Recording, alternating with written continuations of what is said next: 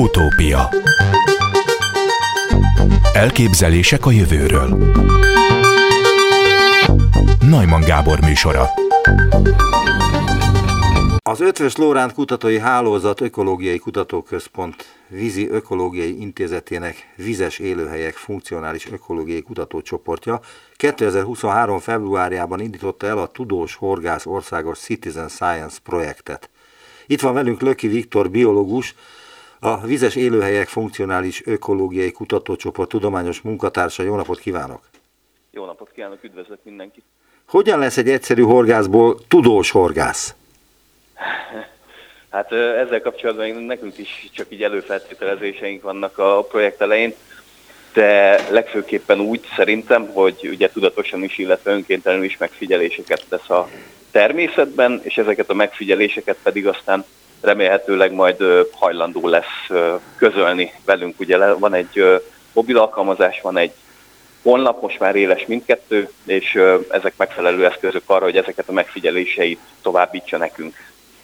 Eddig még nem történtek visszajelzések, mert hogy februárban indult, nem tudom, hanyadikán, és most már március van. Ez, ez február legvégén indult, tehát gyakorlatilag más. Tehát most indult lényegében. Igen, második vagy harmadik hete éles a, a projekt, és még a, az első hírek most jelentek meg a projekttel kapcsolatban. Hogyan jutnak el a horgászokhoz? Milyen segítséggel? Ö, több mert ugye, ugye a horgászok segítségére van szükségük ahhoz, hogy a kutatást folytatni tudják, és ez egy óriási mintás kutatás lehet majd, mert hogy igen, több százezer horgászról van szó, és hogy ők a visszajelzéseik alapján segítik a kutatásaikat, azt hiszem, hogy igen. ez a lényeg. Igen, igen, ez a lényeg, igen. Hát ugye számítunk arra azért, hogy egy pár hónap lesz, mire beindul úgy igazán a, a, a történet, vagyis mire eljut elég emberhez maga ez a, ez a projekt, illetve a lehetőség, hogy tud, tudnak segíteni a horgászok a tudományos kutatásokba. Ugye itt a, a, az újsághírek az elején nagy segítségek, illetve a social media felületeit is feltétlenül szeretnénk majd kihasználni.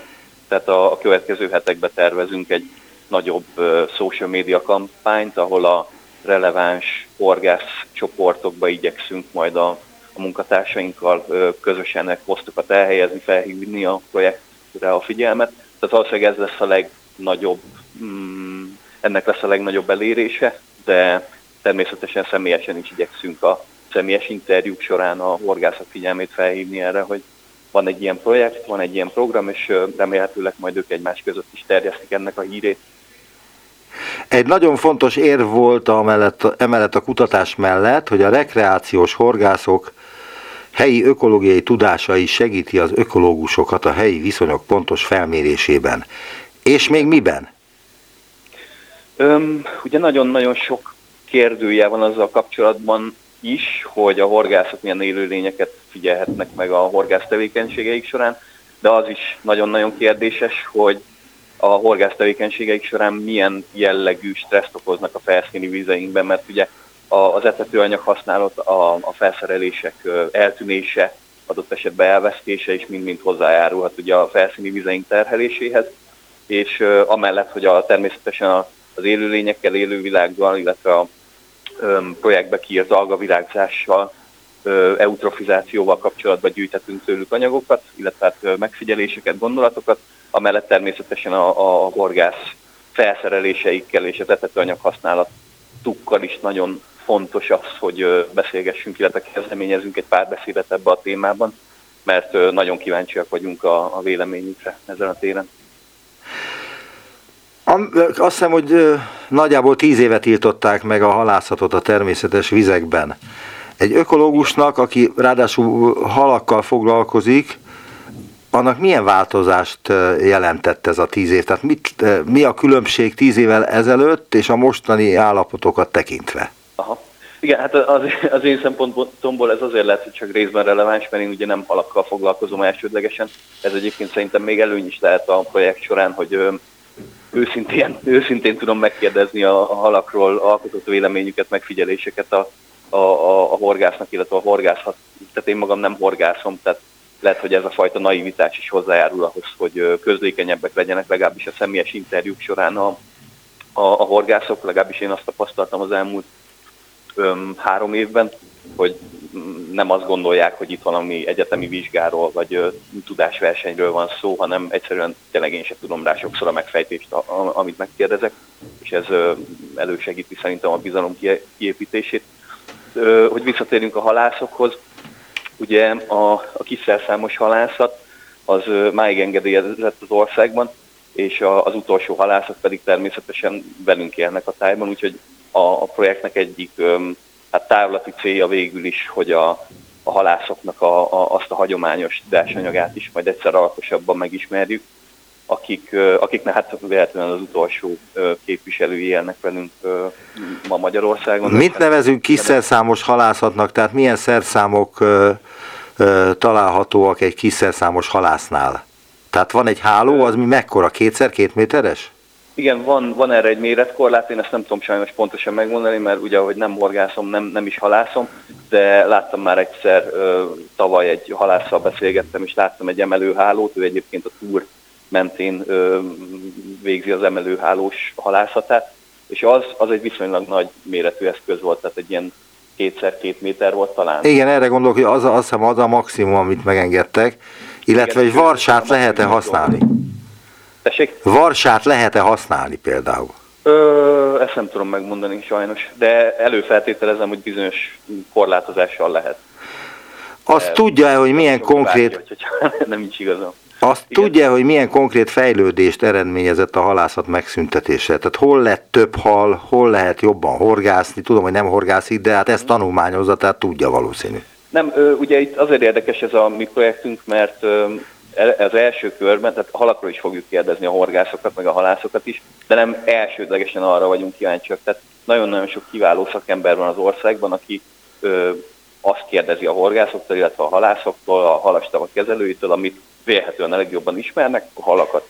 De ugye mi abból indultunk ki, hogy ugye egy horgász annyira, meg egy halász is természetesen, annyira sokrétű tevékenységeket végez a természetben, illetve annyira sokrétű megfigyeléseket tesz, hogy nem kizárólag csak a halakról tud beszélgetni.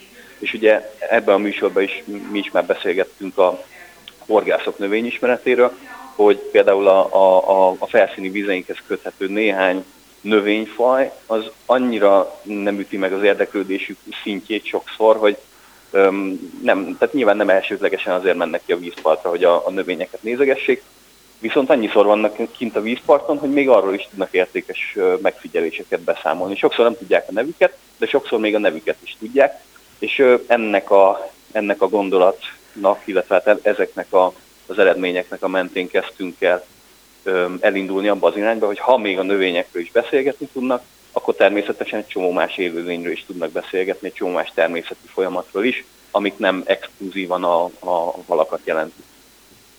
Ehhez a tudós horgász programhoz van valami fajta füzet, amelyben kitöltheti a horgász, hogy milyen élőlényeket látott, milyen vizen horgász, stb. stb. Tehát, hogy van-e egy ilyen munkafüzet? Igen, úgy van, hogy van egy honlap, azon a honlapon van két ismertető videó, amit egyébként a Csúlya Imre színművész narrált, az egyiket, a másikba pedig ő látható a videón, ahogy elmeséli, hogy mi is ez a projekt, meg miről szól, mik a terveink, és a, a projektnek kettő elsődleges célja van.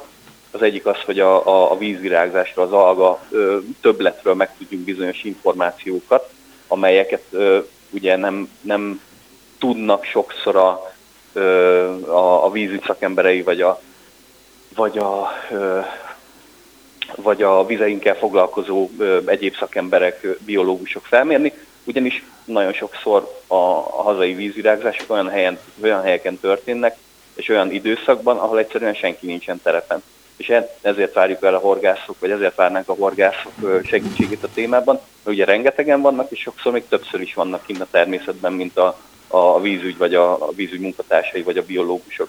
Úgyhogy ez az elsődleges cél, és a másodlagos cél pedig, hogy bizonyos élőlényekkel kapcsolatban, amelyek egyébként a halakat is tartalmazzák, néhány kiemelt halat, de ugye nem csak halakat tartalmaznak, mondok egy példát, amelyet például teljesen bizonyosan többször lát egy horgász, mint egy biológus is akár, ez pedig a vidra, ami akárhány horgásszal beszélgettem akárhol az elmúlt három évben, mindenki be tudott számolni vidra mm, megfigyelésről. Én pedig hiába vagyok biológus, soha életemben nem láttam még vidrát. Jó, nem a vidrával foglalkozom konkrétan, de hogy teljesen biztos, hogy ebből kiindulva számos olyan élőlény van, amelyet a horgászok sokszor láthatnak, többször láthatnak, mint a szakmabeliek, és ezekben a megfigyelésekben kérjük az ő segítségüket, mondom az algavirágzásoknak a, a, a beszámolóival egyetemben. Az a helyzet, hogy én is láttam vidrát, tehát én horgászom, ezt ön is tudja, és én is láttam vidrát, a Balaton mellett alsó Béla telepnél van egy ilyen berek csatorna rendszer. Igen, igen. Nagybereki állami gazdaság, amikor még létezett, azok kezelték, és talajvíz elvezető csatornának használták. Ez egy ilyen két és fél méteres csatorna rendszer, a, széle, a szélessége az a 6-8 méter lehet, Aha. és isteni horgászvíz volt a 80-as évek közepéig, amikor jött egy nagyon-nagyon hideg tél, és majdnem csontig befagyott, és az ottani vezetés kiszivattyúzta a halak alól a vizet, ezért rájuk szakadt a jég, és tavasszal teherautó szám kellett elvinni a kárászokat, compókat, pontyokat, meg a kisebb keszegeket, tehát hazavágták ezt a vizet, de amikor még jó volt, akkor én is horgáztam ott, és nem értettem, hogy miért nincs egy kapás se.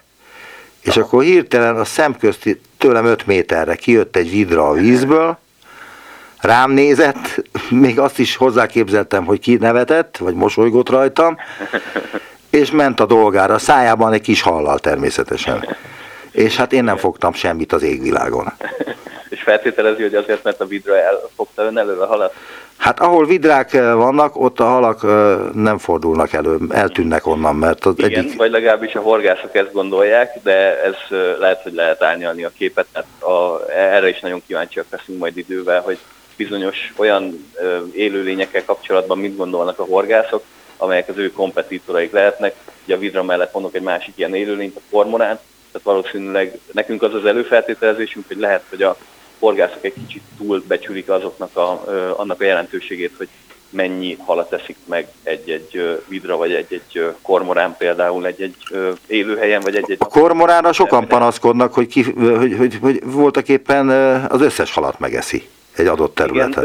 Igen, ez az, ez az elképzelés, ugye lehet, nem tudom, erre vannak szakcikkek, hogy mennyi, hány kilónyi halat eszik meg egy állat egy nap alatt, Nyilván, hogyha van, vannak bizonyos beszélések arra, hogy hány kormorán fordul elő egy bizonyos helyen, akkor ki lehet számolni, hogy mondjuk mennyi lehet az éves halfogyás, ami természetesen a halastavaknál elég szembetűnő lehet, tehát ezt én meg tudom érteni, hogy halastavak kezelői nem nézik jó szemmel, hogy a, hogyha a kormoránok... Hát vagy fizessenek érte, hogyha elfogyasztják a halat, azt szeretnék a halastavak tulajdonosok. A másik, igen, egy kis fejpénzt leadhatnák. Adjanak pénzt. Kis csőrükben hordhatnák esetleg. Mindegy, de az a lényeg, hogy ebbe is természetesen nem árt, hogy kikérjük a, a, a véleményüket, elkezdünk beszélgetni a témáról, mert akkor talán közelebb jutunk a, a megfejtéshez majd egyszer. Az ön egyik tevékenysége a konzerváció biológia. Ez mit jelent a gyakorlatban? Mert lefordítva azt jelenti, hogy biológiai állapotban tartása valaminek. Igen, hát ugye gyakorlatilag a, a, a definíció tehát nem, nem bonyolódnék most bele, hogy a tankönyvi definíciója. Nem, hogy ön ezzel mit kezdett, tehát hogy mi az, amit ebben a dologban csinált? Alapvetően a, a megőrzés központú tevékenységeket, illetve a megőrzés központú kutatást szeretném én a, a, a különböző kutatási témáimon belül öm, hát elősegíteni, vagy, vagy segíteni végül is. Ugye az én korábbi témám az, az védett és veszélyeztetett növényekkel, elsősorban orhideákkal volt kapcsolatos, tehát én vadon élő orhideákat kutattam évekig. De hát Magyarországon kutatott vadon élő? Magyarországon is, igen, meg, meg Európában, illetve Kis-Ázsiában is. És, Hol vannak a Magyarországon vadon élő orhideák?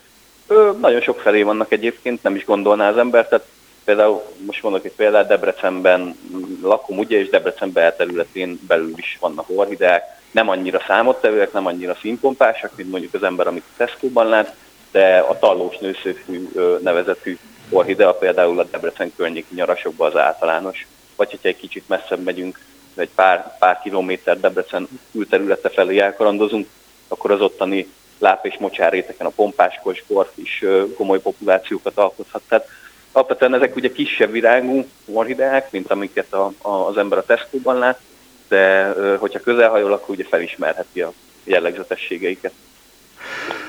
Tavaly nyáron lényegében kiapadt a Velencei tó. Milyen következményei lettek ennek a kiszáradásnak a halakat tekintve? Át tudták-e vészelni az asszályt, illetve hogy milyen hát, munkák várnának azokra, akik helyre akarják hozni a Velencei tavat? Tehát mi, mi kell most a Velencei tónak? Öm, én úgy gondolom, hogy természetesen a legfontosabb, meg hát amit ugye a, a, itt, a tavaly az asszály kapcsán igazából elég uh, sokszor a, a kollégáimat kérdezték erről a kérdéskörről, és a kutatócsoportomnak a vezetője az legtöbbször azt tudta mondani, ami egyébként tényleg fontos tudni ezzel a dologgal kapcsolatban, hogy ez természetesen a Velencei tó is egy szikes jellegű, és időszakonként azért kiszáradásra, ha nem is teljes kiszáradásra, de jelentős vízszint csökkenésre hajlamos. Na most ezt nyilván mesterségesen igyekszünk ellensúlyozni, és hogyha a tónak a regenerációját szeretnénk elősegíteni, vagy legalábbis a rekreációs lehetőségeknek a, a, a, a jövőbeli elősegítését, akkor természetesen a legfontosabb, hogy a, a vízszintet valamilyen szinten igyekezzünk garantálni a jövőben. Hát ez most, ez most meglett a iszonyúan esős elmúlt pár hónap miatt, tehát hogy rengeteg víz került a Velencei tóba, de hogy akkor most minden rendben van? Tehát kiszáradt, aztán most tele lett vízzel, akkor most nincs semmi probléma? Igazából én ezt nem, nem tudom természetesen megítélni, mert részleteiben nem foglalkozom a Velencei tóval. Én azt gondolom, hogy természetesen egy ilyen öm, viszonylag öm, kis időtávlatban nézett, hát elég extrém történet volt az, hogy ö, szinte majdnem teljesen elveszítettük a vizét de ez a, ez a hosszabb időtávlatban, tehát ilyen tíz éves léptékben nézve, hogyha nem rögzülnek ezek a szélsőséges időjárási események, akkor véletlenül nem veszélyezteti a tó hosszú távú fennmaradását. Ugye a klímaváltozással viszont pont azt halljuk folyamatosan, azt folyik a csapból is, hogy ezek a szélsőséges időjárási jelenségek, ezek gyakorivá, gyakrabbá fognak válni, ami hát gondolom akkor ilyen mérten, vagy ehhez mérten nem csak a Velencei tó, hanem egyéb vízi ökoszisztémáink fennmaradását is komolyan veszélyezteti. És mi a helyzet az invazív fajokkal? Mennyire szorították ki az őshonos halainkat? A törpeharcsa, az afrikai harcsa, a busa, tehát, hogy e, e, ezek komoly gondokat jelentettek Kelet-Magyarország bizonyos vizeiben, főleg a Holt Tiszának a különböző rendkívül csodálatos horgászhelyeinél. Igen. Ezek megmaradtak? Tehát, Ezek, hogy... Ö, azt mondhatjuk, igen, hogy nagyon sok volták, sajnos nagyon rossz állapotban van a Tisza mentén. Van még egy-két, én is jártam már az elmúlt években egy-két ilyen szentély jellegű, gyakorlatilag ö, kifogástalanul funkcionáló és ö, gyönyörű voltágnál. Tehát van ilyen is, van olyan is. Ö, ugye itt is megint bele lehet a történetbe keverni valamennyire a horgászokat, hogy természetesen az ő megfigyeléseik nagyon értékesek a, annak terén, hogy ezeket a, az adventív, potenciálisan inváziós falfajokat megfigyeljék, és gyakorlatilag beszámoljanak róla. Ugye a törpeharcsáról már, már nagyon sok szó volt az elmúlt, elmúlt években, illetve viszonylag alaposan kutatott, bár még most is vannak ugye természetesen folyó kutatások a témában, de a halas külső szakértőink, a tudós horgásznak a halas külső szakértői arra hívták fel a figyelmünket, hogy a kezdődő inváziókról is alkalommal nagyon fontos lenne öm, alaposabb adatsorokat gyűjteni, és ennek mentén a pontok azt gébekről szeretnének ők ö, többet megtudni a horgászok segítségével, úgyhogy ha bárki ilyesmit lát, tehát a, a, a, a, a horgászok részéről, akkor erre is nagyon kíváncsiak vagyunk, illetve hogy ne álljunk meg az adventív, illetve az inváziós öm, élőlények tekintetében. Miért az adventi élőlények azok micsodák? Arról most hallok először. Az adventív az, hogy idegenhonos, de nem feltétlenül minden adventív élőlény inváziós. Tehát vannak olyan adventív élőlények, amely a flórába és faunába is, amelyek betelepett. De miért hívják adventínek ezeket? Hát mert nem őshonosak, tehát hogy nem ugye kül, kül területről valóak, kül homból valóak. Ugye tehát érkeztek, advent. Érkeztek, Igen. így van, így van. És ö, nagyon sok olyan élőlény van, amelyek kis helyi pop- populációkat alkotnak, öm, de nem, nem hajlamosak invázióra, vagy még nem hajlamosak invázióra, ugye ezek ö, gyakorlatilag tehát keskeny a határvonal sokszor, hogy egy-két környezeti tényező teljesülése esetén aztán mégis hajlamos lesz az adott élőlény az invázióra. Hát ezt a tudós horgász programból meg fogják tudni szerintem. Remélem, igen, hát arra számítunk, de azt akartam mondani, hogy hogyha ne, tehát hogyha nem, nem csak a halakról beszélgethetünk természetesen a, az idegenhonos élőlények terén, hanem nagyon kíváncsiak lennénk az összes ö, rákra például, amelyet a horgászok potenciálisan megfigyelhetnek, a tízlábú nagyobb rákok, ugye, amelyekből azt hiszem 8 vagy 10 vagy 10, 11 néhány van a, a, a magyar rákfaunában, közben csak három őshonos eredetileg, tehát most is biológiai invázióknak lehetünk a szemtanúi, amelyekben a horgászok szintén segíthetnek, illetve egyébként még, hogy visszakanyarodjak a növényekhez, van egy olyan folyókutatásunk, ahol a, a öm, adventív termanövényekkel kapcsolatban kérdezzük a horgászokat, a évíz, tata, ugye van egy pár ilyen termálvíz az ország területén belül, és ott is vannak bizonyos trópusi eredetű növényfajok, és az ottani horgászok úgy néz ki, hogy nagyobb valószínűséggel veszik észre ezeket a növényeket, mint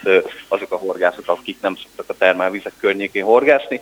Úgyhogy még lehet, hogy a növények kapcsán is segíthetnek a, a, a biológiai inváziók detektálása terén. Végül azt írják a tájékoztatóban, hogy míg három éve csupán 500 ezer regisztrált horgász tartottak számon Magyarországon, 2022 végére számuk átlépte a 870 ezret. Igen. Mi az oka ennek? Nagyon jó kérdés. Én Nem úgy tudja. gondolom, hogy nagyon, tehát egyrészt szerintem a Covid is segített ebbe, hogy az emberek úgy visszatérőbe vannak a természetbe, szeretnének visszakanyarodni a gyökereikhez, gondolom sokan gyerekkorukban horgáztak, és aztán egy csomó ideig nem volt lehetőségük, és megint van lehetőségük rá. Én úgy gondolom, hogy ilyesmi tendenciák állhatnak a háttérbe, de hát nyilván itt pszichológiai, illetve szociológiai kutatások lennének szükségesek ahhoz, hogy ezt a, ezt a tendenciát megmagyarázzuk. Nem tudom, de minden esetre nagyon örülünk neki, mert így több potenciális adatközlünk lehet majd a projekt során.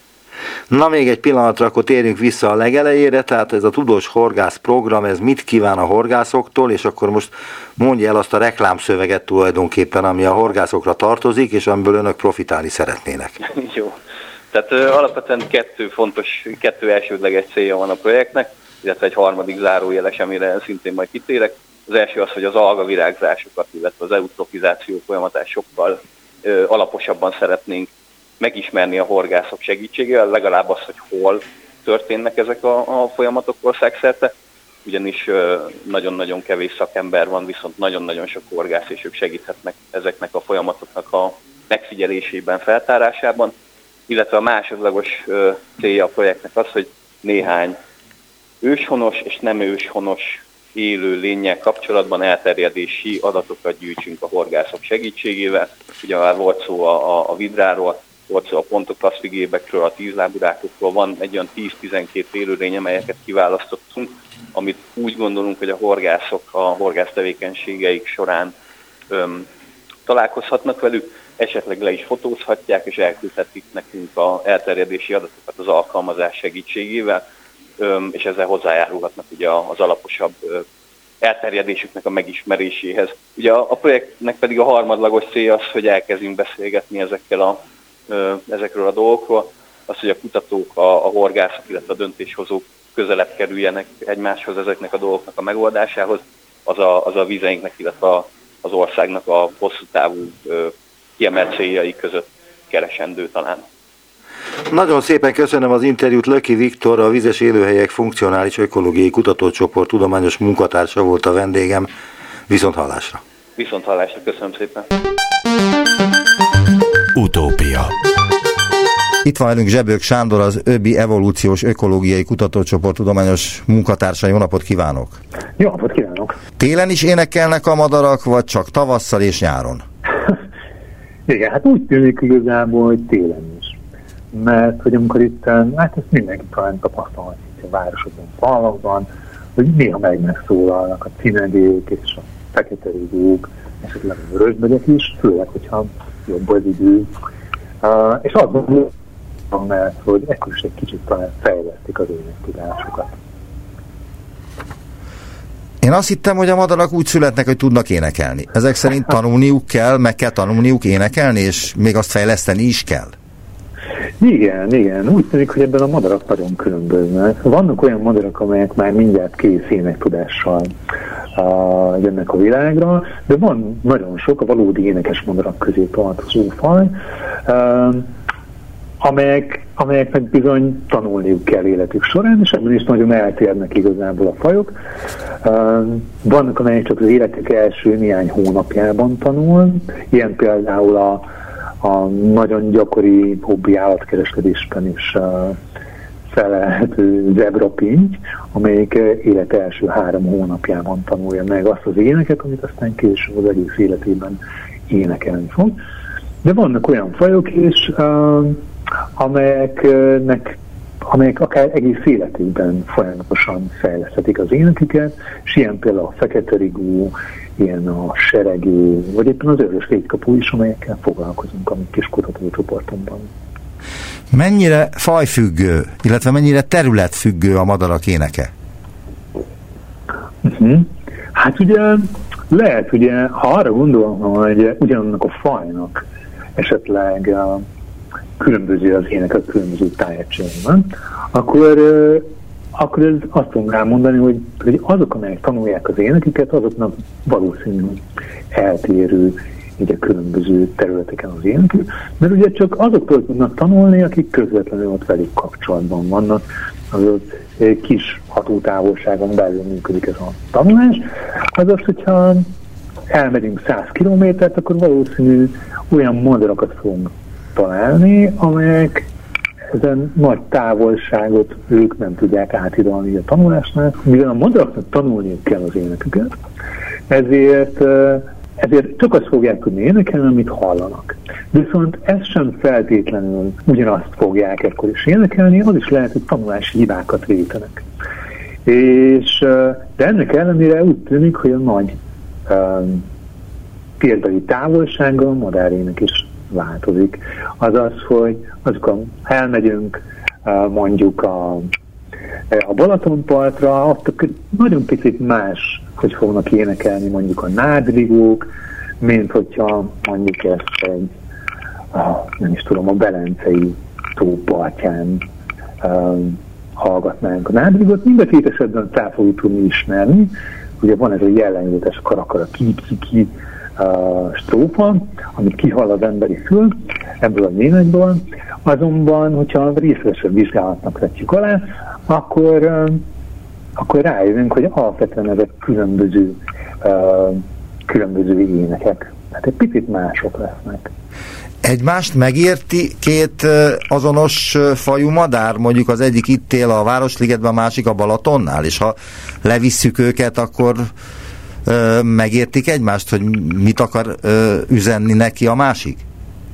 Igen, ez is egy nagyon jó kérdés. Hát azt tudjuk, hogy, um, hogy voltak már ilyen kísérletek, amelyek azt mutatják, hogy sokkal, hogy ugye mm, a hímek sokkal erősebben reagálnak más hímeknek az énekére, amennyiben abból a, ugyanabból a populációból származik az az ének. És kevésbé agresszívan fognak reagálni, hogyha messziről jött madárénekét játszok le nekik is. Ugyanez van ugye a madáréneknek a másik funkciója, ugye nem csak a területvédelem szempontjából fontos, hanem, hanem a tojó választás szempontjából is, azaz hirdetik magukat ugye a hímek, hogy itt vagyunk, ilyen területen élünk, és így hívogatják magukhoz ugye az énekükkel a tojókat, és a tojók pedig az ének alapján választanak, és azt tapasztaljuk, hogy a tojók sokkal jobban szeretik azokat az énekeket, amik a lokálisan elterjedt ének típust. Milyen információkat közölnek egymással az énekes madarak? Úgy tűnik, ugye, hogy, hogy rengeteg mindent kifejezhet a madárének. Azt a, például a madárnak az egészségi állapotát. Egy madár, amelyik uh, sokat betegeskedik, nem jut elég táplálékhoz, nem jó a fizikai kondíciója, az nem tud olyan hosszú énekeket produkálni, vagy nem tud olyan, nem tud olyan gyorsan egymás után kiénekelni őket. Esetleg vannak olyan, uh, olyan kis hangelemek, amik, amiket uh, nagyon nehezen tudnak kiénekelni, ilyen gyengébb állapotban. Uh, tehát például egy egy fajtás információt kaphat arról, hogy milyen egészségi állapotban van az adott madár. Igen, de direkt módon, tehát úgy, hogy gyertek ide, mert itt valamilyen veszély van, vagy gyertek ide, mert itt valami nagyon finom van, hm. stb. Ilyeneket is közölnek egymással?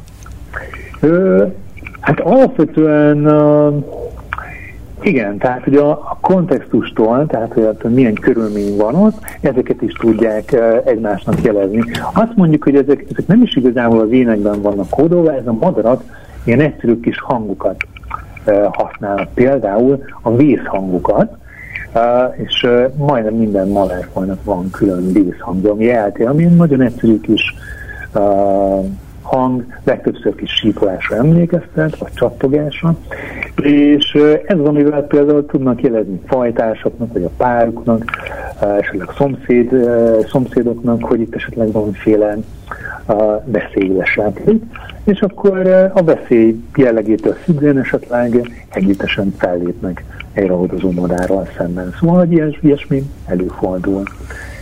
Az előbb azt kérdeztem, hogy ha leviszünk mondjuk innen Pest környékéről egy hmm? örves légykapót mondjuk a Balatonra, akkor megérti-e a másik örves légykapónak az énekét, és mondta, hogy hát ez attól függ, hogy tojó vagy híme az, az a madár, amelyik énekel, de megérti-e más énekes madárnak a, az énekét? Tehát nem azonos fajú énekes madárnak, uh-huh. hanem egy más fajú énekes madárnak az énekét. Uh-huh, uh-huh.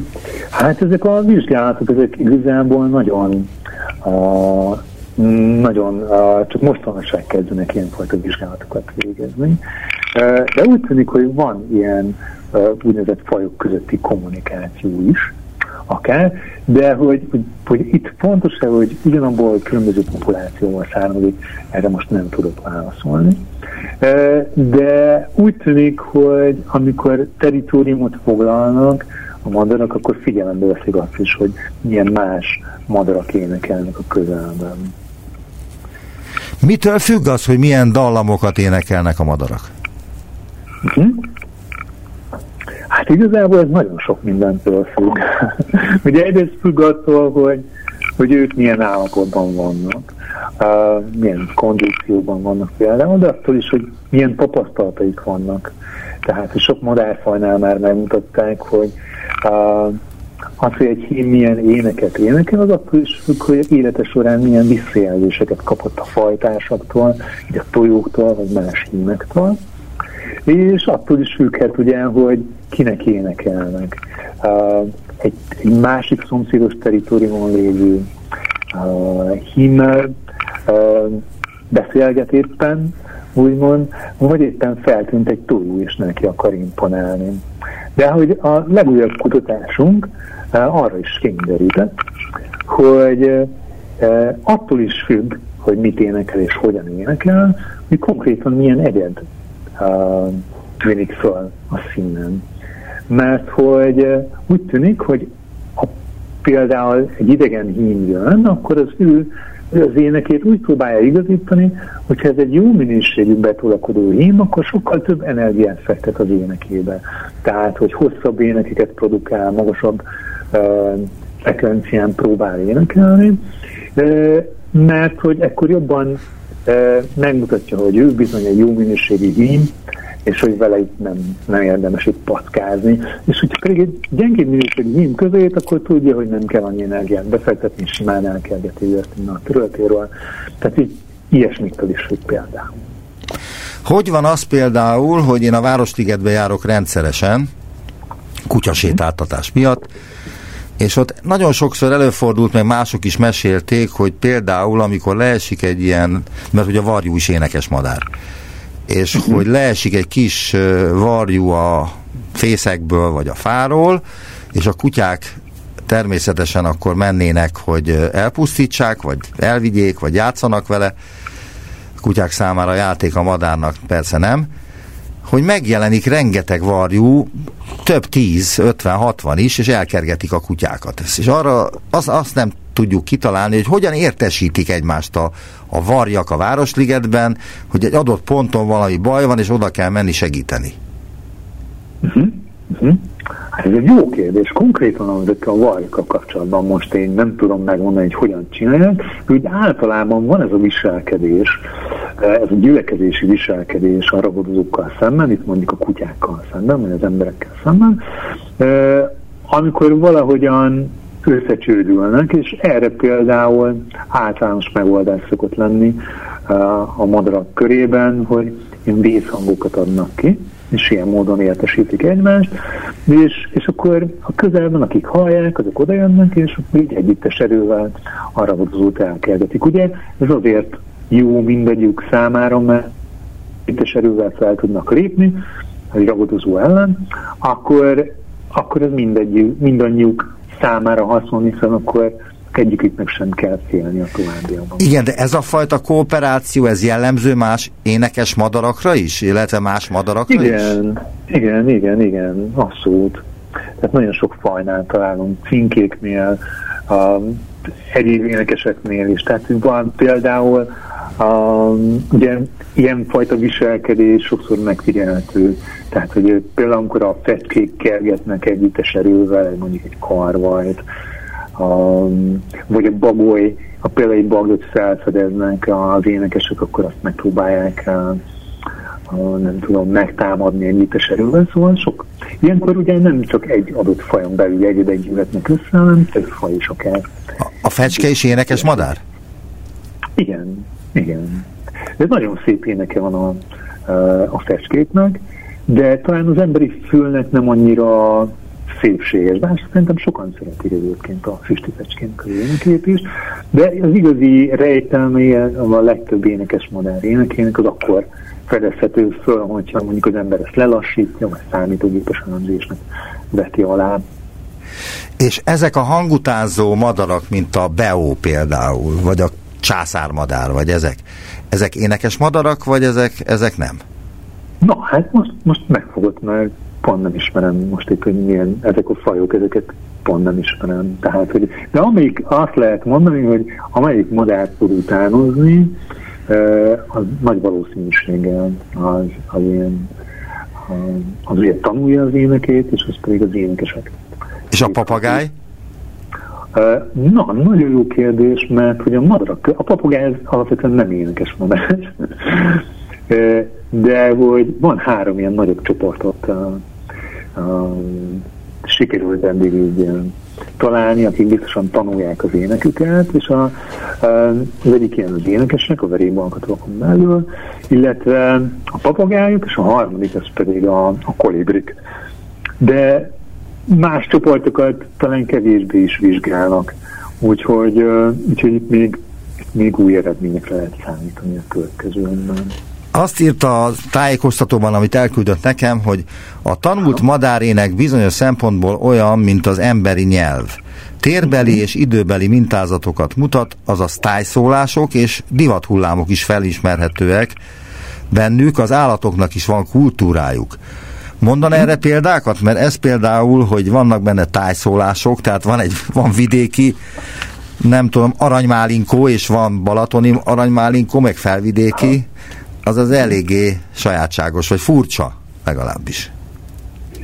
Igen, igen, ez is azzal függ össze, amit az előbb említettem, hogy a madarak tanulják az éneküket, és, és csak olyanoktól tudnak tanulni, akik közvetlen közelében vannak. A szüleik tanítják a fiókáikat énekelni? Ö, hát vannak olyan fajok, ahol a szülőktől tanulnak a madarak, de ez, ez, ez inkább ritkának mondanám de, hogy, mert, de alapvetően szóval nem kizárólagosan a szülőktől tudnak tanulni a fiúkák, de kifejezetten tanítanák őket a szülők, erről, erről nincsen információ. Azért, mert azt látjuk, hogy repülni például tanítják őket. Uh, uh-huh, uh-huh. Hát uh, milyen fajra gondol, ahol látjuk, hogy tanítják őket repülni? A sasra. Például a sasra. Aha, hát igen, igen, az lehet. Ugye, igen, emlékszem, hogy a, a táplálékot, amikor mennek a, fia, ugye a, a fiatalok próbálják ugye a táplálékot megszerezni, akkor a, akkor a szülők ezt mindenféle fondolatos uh, módon próbálják nekik odaadni, és akkor ilyen módon fejlesztik az ügyességüket. Uh-huh. Na, is fejtettem, mi volt a kérdés?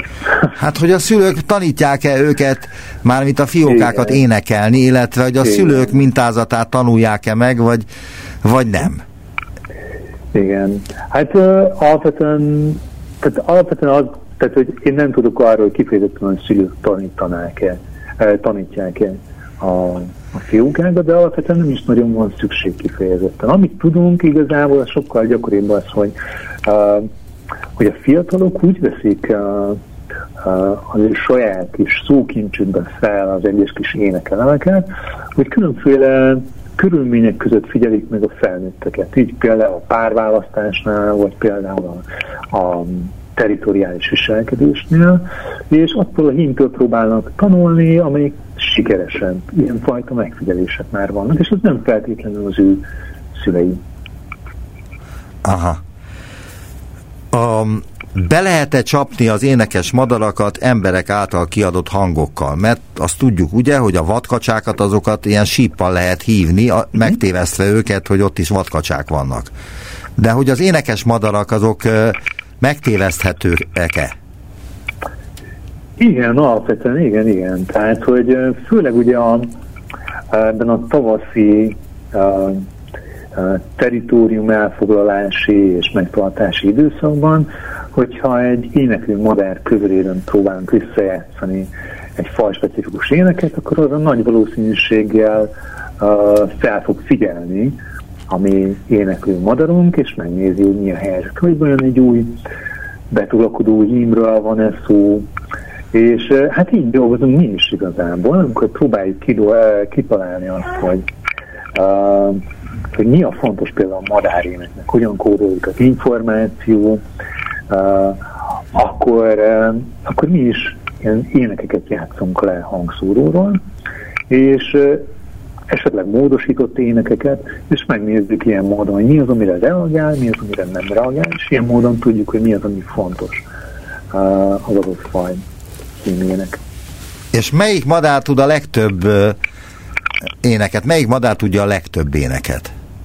Tehát melyik poliglott mondhatnánk, tehát hogy sok nyelvű? Most, hát a, a legutóbbi Guinness rekordokat nem néztem, de amit hazánkban a ilyen nagy repertoárú e, fajok, az ilyen például a seregély, vagy az énekes nádi poszáta, ami akár száz különböző másik fajnak a, e, az énekét is e, meg tudja tanulni, és ő ezzel fog aztán lényegében a, lényegében ezzel az énekkel, az a megtanult mások át, másoktól ellopott énekekkel próbálja fenntartani az ő kis revírjét, és oda csalogatni a túljukat, és az nagyon érdekes az énekes Nádi Poszláta esetén egyébként, hogy nem csak hazai fajokat tud beleszülni az énekében, mármint, hogy hazai fajoknak az énekét, hanem Afrikában éneklő fajoknak az énekét is.